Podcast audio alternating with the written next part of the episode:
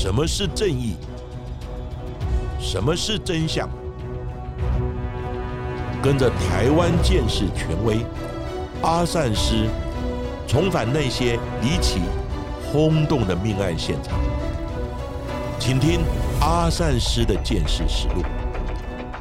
各位听众朋友，大家好，欢迎收听今天的阿善师的见识实录。我是见识专家阿善师谢松散。大家好，我是子荣。在上次的节目当中，我们谈到了台湾历史上失窃金额最高的星光保全的金库失窃案件，总价值是高达三亿元的代管财物，竟然在短短的三天元旦假期期间不翼而飞，在当时震撼了台湾的社会。但令人震惊的金库失窃案却不止这一桩，尤其是还在为遍布监视器的九零年代台湾街头，金库被盗的窃案更是层出不穷。光是在民国八十三年，就发生了至少六起的失窃案件，行迹遍布了大大小小的几间银行，包括了以焊切破坏自助 ATM，并且将 ATM 中的钞票箱偷走，还有歹徒破坏了金库的保全系统，成功盗走了。好几百万的现钞，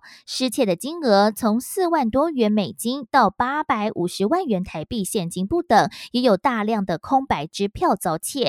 而其中最令警方感到匪夷所思的银行窃案，莫过于发生在民国八十三年的华南银行大道城分行的金库失窃案。窃贼竟然以难以置信的方式穿越金库的多重屏障，如入无人之境，还一口气取走了九千一百九十五万元的现金。而作案的歹徒心思缜密，竟然还在搬运期间未留下任何能够足以证明他身份的基证。犯案的过程堪比好莱坞电影的情节。这一起案件也一举成为台湾历史上金额最高的银行窃案，就连承办的检察官也不禁赞叹：这起窃案是超完美犯罪。阿善是在当时也是担任着台北市建设中心的主任，也是侦办这一起案件的第一线建设人员。那到底这名歹徒有什么样的通天本领，又是如何绕过保全和监视系统，并且偷走将近亿元，而且重达一百四十四公斤的现金的呢？阿善时，当时这一起华南银行大道城分行的金库失窃案件发生之后。媒体也大幅的报道，当然也引起社会大众热烈的讨论。歹徒是如何在宽度只有三十五公分的建筑物之间的细缝，花了很长的时间钻破墙壁，侵入金库，盗走九千多万的巨款。所有犯案的过程是有规划性的、高难度的、具专业的偷盗行为，而且歹徒是非常的聪明。他翻案时也戴着手套，以及防范留下一些蛛丝马迹，再加上留在现场的工具都是非常的粗糙老旧，所以呢，案发现场除了鞋印之外，并无采获到一些有用的基证线索，因此也增加破案的困难度。那这一起案件发生的时间要回到民国八十三年，当时还有台湾省省长的选举。而在当年的十二月三日，正是省长第一次直选，以及刚升格为直辖市的台北市和高雄市的首次市长选举，而省议员和市议员也是在同一天进行选举，因此当天的街上显得格外的热闹。警方也出动大半的警力来维护街头的治安以及每一个候选人的安危，但没有人想到的是。就在这一天的夜里，却有歹徒伺机而动，准备干一票大的偷盗犯罪。就在十二月三日晚上九点二十七分的时候，位在台北市延平北路的华南银行大道城分行金库的感应器突然响起了警报。负责该银行安保的星光保全人员在约莫半个小时就紧急赶到了现场。但是却没发现金库大门的外观有出现任何的异状，保全人员以为这只是城市的异常，可能是小动物误入金库等状况，因此没待多久便离开了现场。没想到，到了晚上十一点左右，华南银行的大道城分行竟然又铃声大作。而这一次，保全人员还通报了辖区的警方，一同进入银行来查看。但是，他们依然没有看到任何可疑之处，金库的大门也完好如初。因为金库上装的是密码定时锁，他们如果想要开启金库，也必须等到设定的时间，才能由该银行保管钥匙的主管来开启，并且进入金库。但也因为如此，警方和保全人员就算想进入金库，也不得其门而入，只能在仔细检查银行里里外外之后，再次的离开现场。那为什么银行要装设这种的密码定时锁呢？其实这也是源自于华南银行曾经发生的一起金库窃案。在民国七十二年的年底，两名持着卡宾枪的歹徒进入了华南银行的和平东路分行来抢劫。他们用手铐铐住两名值班的行员之后，竟然顺利进入金库，将七百六十二万元的现金搬走。而这一起案件，当时阿善师也有赶到现场进行相关的监视与采证。保管金库钥匙和密码的银行箱里叫林永全，突然的销声匿迹，这也让警方怀疑是不是林永全坚守治道。但就在他们持续调查林永全和他的家属行踪之际，却在几个月之后。发现林永全竟早已死在台北县三支乡的一处废弃工厂之中，尸体已经化作一具的白骨。也由他的尸骸可以看出，林永全当时是被靠在椅子上，而且遭受刑求逼供，全身也有多处的骨折。而歹徒为了获得金库钥匙和密码，还对林永全严刑拷打逼供。最后，并将他杀人灭口。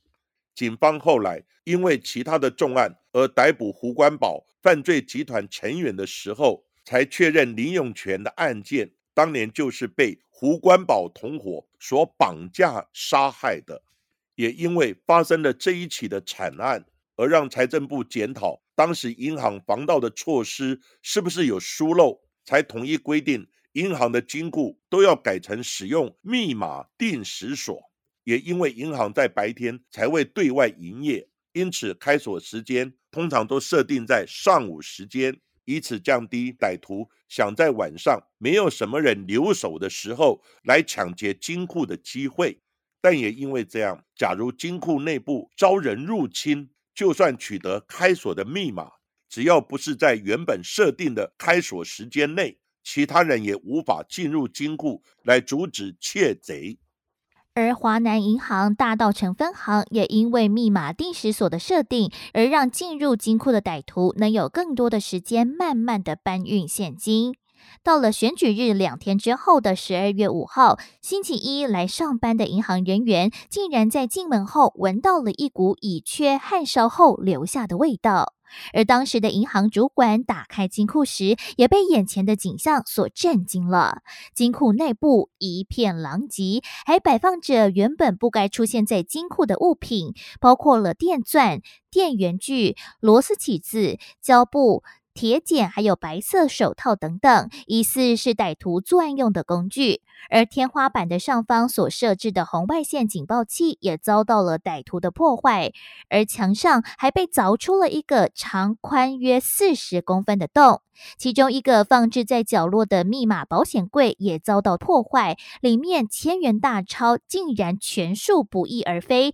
只剩下小额的钞票还有硬币。而在清点过后，他们竟然发现被偷的金额高达了九千一百九十五万元，损失的金额也创下了台湾银行窃盗案件的最高纪录。警方在接到通报之后，赶到了现场来进行采证，但当时因为 DNA 鉴识的技术在台湾还不普及，所以呢，只能在犯罪现场采集其他的唯物基证。虽然也采证到几枚的指纹和脚印，但后来指纹也都排除是歹徒所遗留的。除此之外，现场遗留的一些作案工具也没有留下其他能证明歹徒身份的任何蛛丝马迹。当时监视人员还勘察了银行附近的地形，发现，在金库被凿穿的洞口外侧，是一个跟隔壁三层楼的民宅紧密相接连的防火巷。不过呢，这两栋建筑物之间的空隙，与其用防火巷来称呼，还不如用间隙来称呼更为适当。因为呢，银行跟民宅之间的距离大约只有三十五公分，非常的狭窄，成年人可能只有以侧身的方式才能勉强的走进去。那当时阿善师还有进入勘察，曾经就被卡住了。间隙的前后出口还以砖墙封闭，所以呢，外面根本看不到里面任何的动作。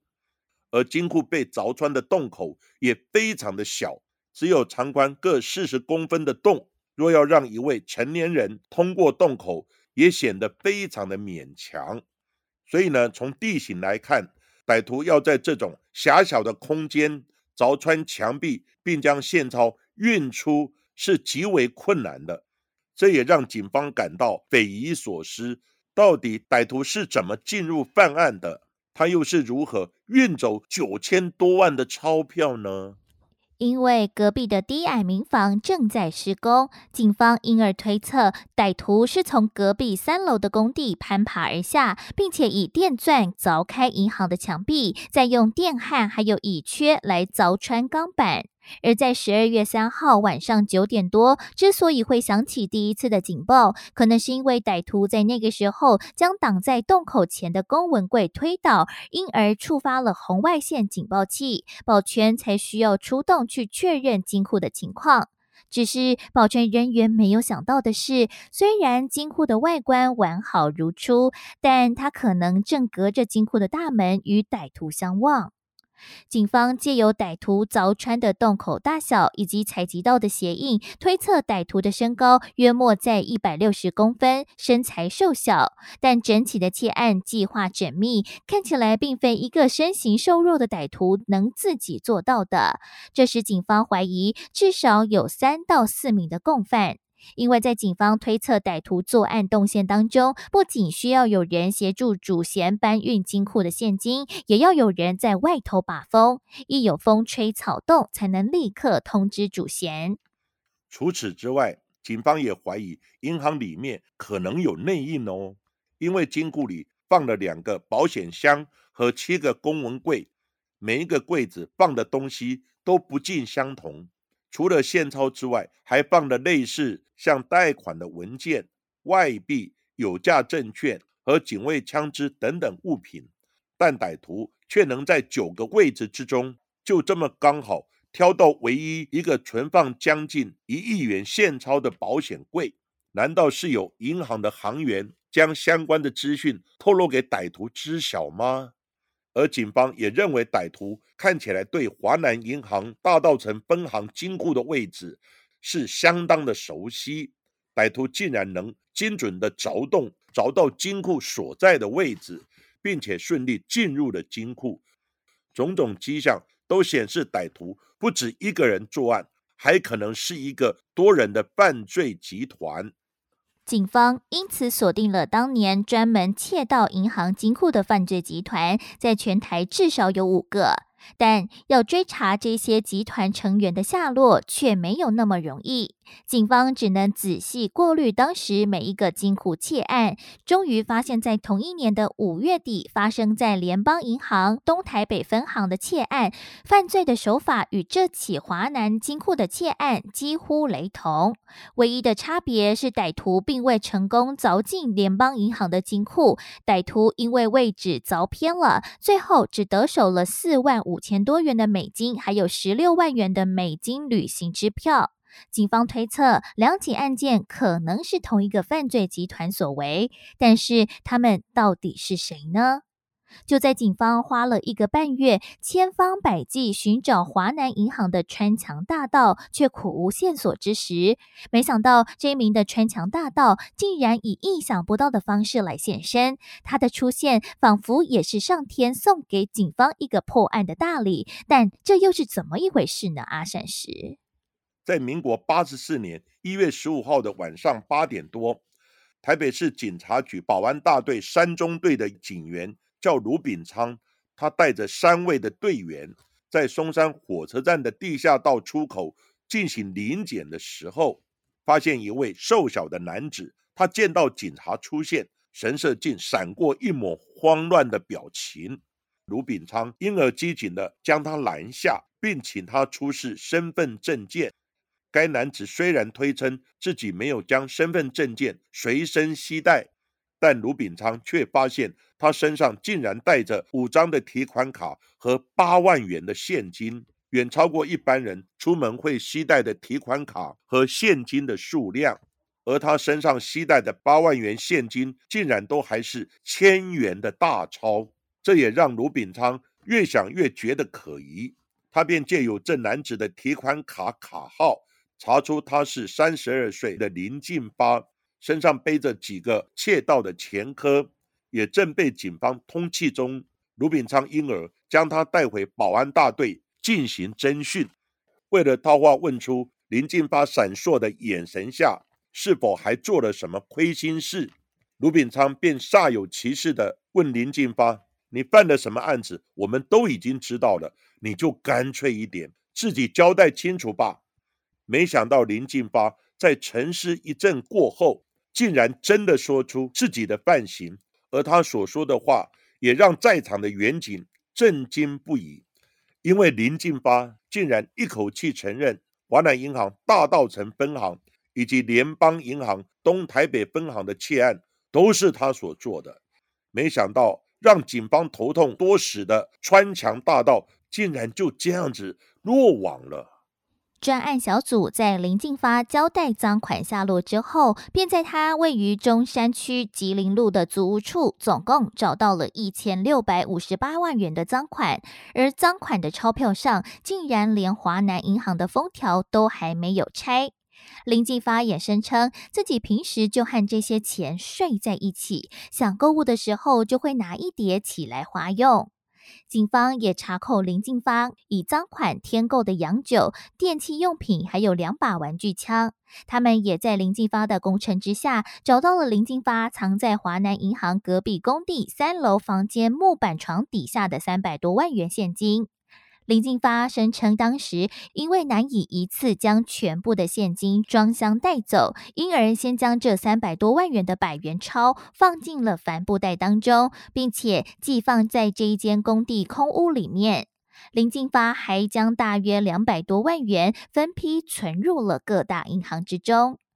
而林进发他到底有什么来头呢？他又是如何避开行员还有警方的耳目，进入到金库中的呢？林进发其他的同伙又是躲藏在哪里呢？虽然警方一开始从作案手法来推测这一桩窃案需有多少人一起来完成，因此研判可能会有三到四名的共犯，但是令警方震惊的是，林进发竟然声称。他都是独自作案的，根本没有什么同伙。林进发的说辞也让警方难以置信，因为到底该如何凭一己之力，在没有被其他人发现的状况之下，能盗走将近一亿元的台币？但本来就不相信林进发说辞的警方，却在林进发说明作案细节并重建犯罪现场之后，逐渐发现。假如真的如林进发所说，只有他一个人犯案，其实也并非不可能。因为林进发他心思缜密，头脑聪明，而且冷静沉着，看起来是有可能独自犯案的。原来林进发因为曾偷女生的内裤而有了窃盗前科。而后，他因为一个窃盗案，在民国七十七年被判入狱七年多时，他在绿岛服刑的期间也没有闲着，竟然从身旁许多高手狱友当中学到破坏保全系统，还有破坏金库的方法。他也成功的从一个幼幼班的小窃贼跳级到了 A 段班的金库大盗，这也让他在狱中就立下了一个目标，他要干一票大的。林静发在出狱之后，便开始寻找适合的下手目标。而他在真的干一大票之前，也用小的目标先练习了很多次。在民国八十一年的时候，林静发先是偷窃了一家幼稚园的保险柜。虽然这桩窃案让他被警方逮捕后，因为没有出庭而被通缉，但林进发也因此行事更加的小心，深居简出，鲜少与人交流，就连自己亲妹妹的婚礼也没有出席，就是为了避免自己被警方抓到。而后，林进发又从三重的一间学校保险柜中偷窃了五万元，并且破坏了联邦银行。东台北分行的金库却只得手美金和美金的支票，赃款总价值依然距离他想干一票大的案件的目标有一点远，因此林进发只能再度寻找下一个目标。为了找到适合下手的对象，林进发竟搭遍了台北市的每一条公车路线。他虽然看似漫无目的的搭公车，但是他其实是专注的。从行驶的公车内观察窗外的街景，并且留意着街上是否有出现适合他行窃的建筑物。而华南银行大道城分行就在这样的过程之中确凭中选，因为大道城分行跟隔壁的房屋紧邻着非常隐秘的防火巷，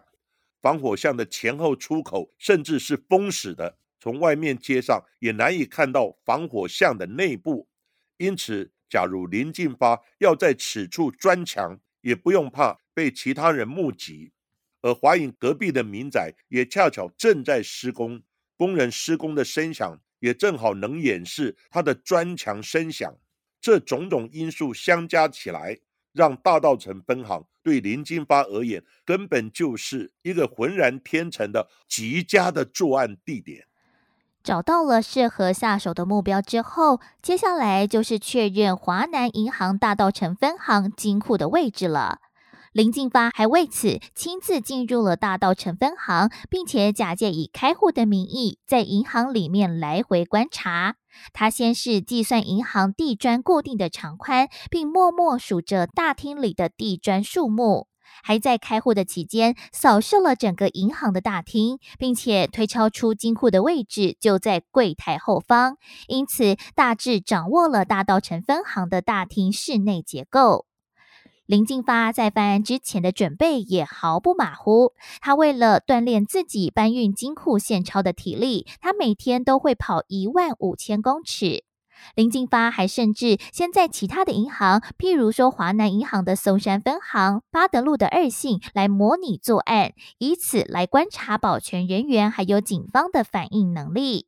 而后，当他要开始在华南银行大道城分行钻墙的时候，林进发也极度有耐心。他每天都会选择在工地结束施工，还有银行人员下班之后，才从银行隔壁的民宅工地三楼攀降到了民宅还有银行的防火巷的间隙之中。而林进发也知道自己的砖墙震动会触动了华南银行的保全系统，但他也不急不躁。每次的施工大约都是三到五分钟之后，他就爬出了狭窄的防火巷的间隙，并且走到了银行对面来抽烟。但林进发出来抽烟可不是在休息哦，他一双眼睛正观察着因为警报被触发而赶来的保全和警察。但是因为他们也进不了金库，在巡视周围，并没有看到任何异状之后，他们便会离开银行。林进发等他们离开之后，就会再进去钻个三五分钟，而后呢，也以同样的模式，再到银行对面来观察保全赶来的时间，并且记录了下来。由此循环往复，林进发因而发现保全赶来的时间越来越晚。最后甚至都不来了，这也印证林进发曾对警方说的话：只要懂得人性，就算警铃大作，也没有什么好怕的。林进发就这样子，每天赚一点，少一点，慢慢的将银行的铜墙铁壁蚕食鲸吞，整个凿墙的过程竟然耗时了三个多礼拜。而在十二月三日，省市长暨省市议员选举前一天。终于凿穿了银行金库的外墙，但是他也不着急的立刻进入金库，他要等到大选的晚上，在警力无暇顾及其他地方的时候，他再进入金库之中，并慢慢的搬运他丰硕的战果。一切都依照林进发的计划来进行。他在十二月三号选举当天晚上，将金库内搜刮出来的九千一百九十五万元的现金分了十多次搬运。他先将包好的现金从洞口丢到了狭窄的防火巷内，再搬运到银行隔壁的工地空屋三楼，并以水果纸箱分装成四大箱。但因为箱子装不下的缘故，他便把三百多万元的百元纸钞装进帆布袋当中，并且暂时放在空屋三楼的房间床下。而后，林进发先将装载满满的现金水果纸箱垂降到民乐路的防火巷。他为了不让来载他的计程车司机起疑，并且减少司机与纸箱接触的机会，他打算先一次拿一个纸箱回家。没想到，当他想回头藏好另外三个纸箱的时候，却被一名外出倒垃圾的女子撞见。林进发当下有点急了，他便只拿一箱钱，赶紧离开现场，并且坐上了计程车，回到了吉林路的家中来藏放。但当他从家中折返，想要将另外三箱带回家中的时候，却看到有警车在银行附近徘徊。林进发他担心东窗事发，只能赶紧掉头回家，也再未返回。未料林进发没带走的七千多万元，却从此下落不明了。警方虽然对林进发的说辞半信半疑，但也没有证据证明。林进发失藏剩下的七千多万的赃款，警方只能在银行的附近找寻三个水果纸箱的下落，并且查访附近的民众，看有没有人见到这三个水果纸箱。但他们依然没有查到相关的消息，也没有听到附近邻里有谁突然一夜致富，成为暴发户。难道华南银行的七千多万？真的就这样子不翼而飞了吗？还是真如林进发所说的，真的是被撞见他的盗乐社的妇人所捡走的呢？而后穿墙大盗林进发遭法院判刑坐牢七年，据说在他出狱之后就没有再卷入任何的窃案，他还到一家货运公司来上班。虽然林进发终于金盆洗手了。但是他所盗走的七千多万，却也成了一个永远的谜团。到底这一笔巨款最后流向何处呢？还是真的如林进发所说，被人捡走了呢？其实华南银行大道城分行被盗走的七千多万，阿善师强烈怀疑是林进发藏起来，或是知晓他的下落。就如他所说的，他是因为被人发现。或看到警车出现，所以就掉头离开，把三大纸箱七千多万的现款留在现场。如果真如此，那七千多万的现金要搬运也不是件容易的事情，而且三大纸箱也非常的醒目，真的被人捡走，想要隐藏或偷偷的搬运，还真的不容易。而且当时现场有出现警车。所以，真有人搬运或发现三大纸箱的七千万元，应该消息会很快的走漏。所以呢，阿善师合理的怀疑这笔巨款应该还在林进发的手上，等他出狱之后再慢慢的花用。不过这些也只是阿善师的研判，也许真有人捡走了这一笔钱而无人知晓，那就只能说他运气太好，中大奖了。不过捡走的人真要守口如瓶，一直到终了，还真不容易。否则一漏风声，则一切可能就化为乌有了。那对于这一起林进发专强盗走华南银行大道城分行九千多万的案件，阿三是认为歹徒真的是高智慧、具专业及高难度的作案手法。首先，你要在三十五公分宽的细缝。来操作钻孔机根本就不容易，而且这个细缝前后还封住，所以根本没有人可以看到窄巷内的所有的活动，也无法查知砖墙声音的来源。另外，林进发还选择旁边有工地的银行，趁工人及银行行员下班的时候，再慢慢的砖墙。每次工作三到五分钟就休息，然后再观察动静。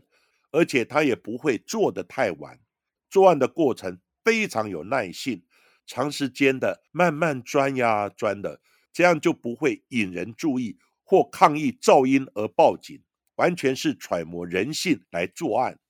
而且保全系统触动警铃大作几次之后，保全及警察都毫无异状，所以他们可能就认为这是误响，降低了警觉心。所以呢，林进发完全掌握警方办案的心态以及流程，因此才能顺利的得手。而联邦银行的模式也是一模一样，只是他距离算的不准。而只偷到一些美金及美金支票而已。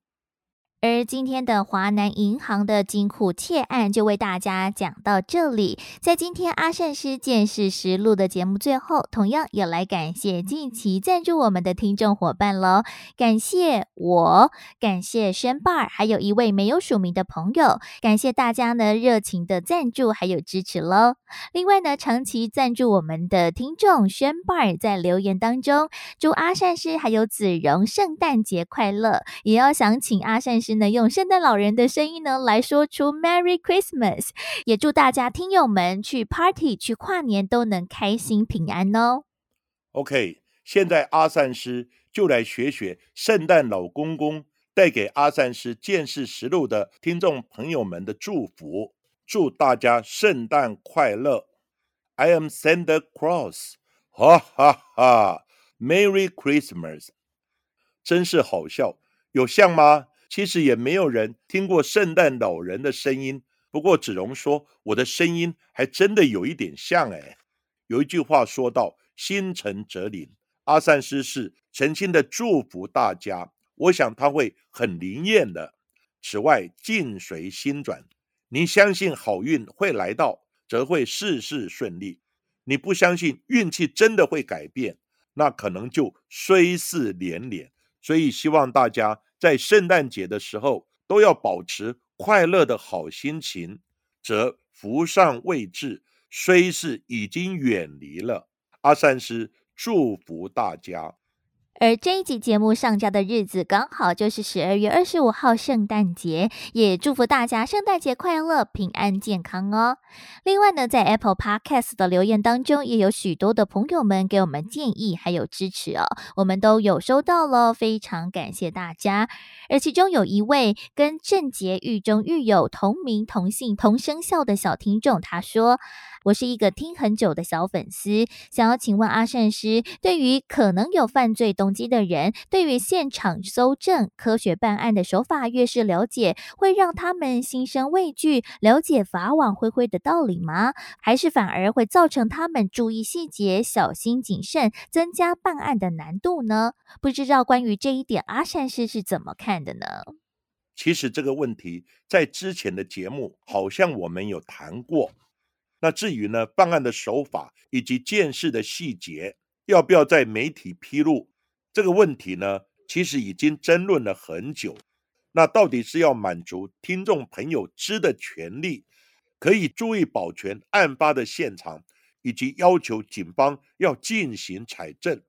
还是让歹徒有学习的机会，更能知所抵制，增加办案的困难度呢？那阿三师的看法是，现今刑案讲解分析的节目非常的多，破案的关键线索以及证据，你不说别人也会讲，而且国外知名的像 CSI 影集以及日本的柯南节目，已经教导这些太多了。现在歹徒有谁不知道作案的时候要戴手套，以及不留下生物基证呢？有时候也可能，歹徒被抓了几次之后，在诉讼的过程，他当然会知道，因为他在现场留下了什么证据而被抓到的。那下次他办案就会注意了。所以呢，不是你不讲，歹徒就没有学习的管道。现在网络的资讯也非常的发达，所以呢，有些人要获取相关的资讯，真的是无法阻止。不过呢，阿三是要注意的是，在媒体讲述案情细节的时候，不要暴露太多破案的细节，以免歹徒学习新的犯案手法而知所防范以及破坏物证。所以呢，阿三师还是要留一手的。就像有一则寓言，就是小故事说到，有一天师傅告诉徒弟说：“你武功已圆满的学成，可以下山了。”此时，徒弟呢就心生歹念，企图杀害师傅来篡位。结果最后，徒弟竟然被师傅打败了。师傅就对他说：“害人之心不可有，防人之心不可无。我就是留下最厉害的一招，以防被暗算及保命。况且现在破案的利器很多，譬如街头的监视器林立，手机定位。”及蜂巢追踪等等，所以呢，要破案也不是单一靠见识及线索，而且我相信听阿善师见识实录的听友都是好人，但是千万不要心存歹念，导致一失足成千古恨。另外，阿善师要跟节目的听众朋友分享，十二月十八号我去参加了桃园市政府警察局。刑事建设中心新厅舍的落成启用，以及一场国际建设的研讨会。那目前国内六个院辖市的警察局都设有刑事建设中心，而阿善师在退休之前就是担任台北市政府警察局刑事建设中心的主任。那此次桃园市政府警察局刑事建设中心的主任叫高立基。他以前也是在台北市警察局刑事建设中心服务的，他是阿善师带过非常优秀的建设专才，后来升任桃园市警察局的刑事建设中心主任。这一次，他跟桃园市长争取到新的厅舍以及一亿三千万的经费，建制了新的实验室，购买先进的建设器材。以及办理一场非常重要的国际建设研讨会，邀请到了美国德州圣休斯顿大学的教授以及专家学者来台湾演讲有关现场建设、实验室认证以及建设科学教育的标准规范，令人耳目一新。其内容颇值得国内建设单位的参考，而且高立基主任也非常认真、极有干劲的。带领他的建设团队一次通过了九项建设实验室的认证，真的非常难得。他也希望新的建设专业技术能给桃园市民在案件的侦办以及司法诉讼上提供更优质及专业的服务，值得称许及鼓励。所以呢，阿三师特予分享，谢谢大家。那在节目的最后，也要来跟大家分享，在上周的节目当中，阿善师也曾经跟大家推荐过的一个非常特别的陶艺展活动，叫做“寻找冬天后的太阳”陈子云的陶艺展。展出的时间只到明年度的一月七号了，大家要多多的把握机会，因为这个活动呢是由士林地检署的犯罪被害人保护协会特别呢来协助所举办的陶艺展。那展出的地点是在莺歌陶瓷博物。博物馆 B One 的陶艺长廊，在我们上一集节目播出之后，真的也有听众朋友们到了现场来看这个展出，那也分享了很多的照片给我，看到了这样子一个作品，真的非常的特别，而且有意义哦。所以呢，也再度的邀请大家，如果在一月七号之前有机会的话，也可以到英哥的陶瓷博物馆的 B One 陶艺长廊来看看这个非常特别的寻找冬天后的太阳陈子云的陶艺展览了。而今天的节目就为大家进行到这里，谢谢各位收听阿善师见识实录。如果喜欢我们节目的话，欢迎在 Sound On、Spotify、Apple Podcast 还有 KK Box 上面来订阅节目，并且踊跃留言给我们，给我们五颗星的评价喽。同时，也欢迎大家多多利用平台来赞助我们节目。那下一集也请大家继续听下去。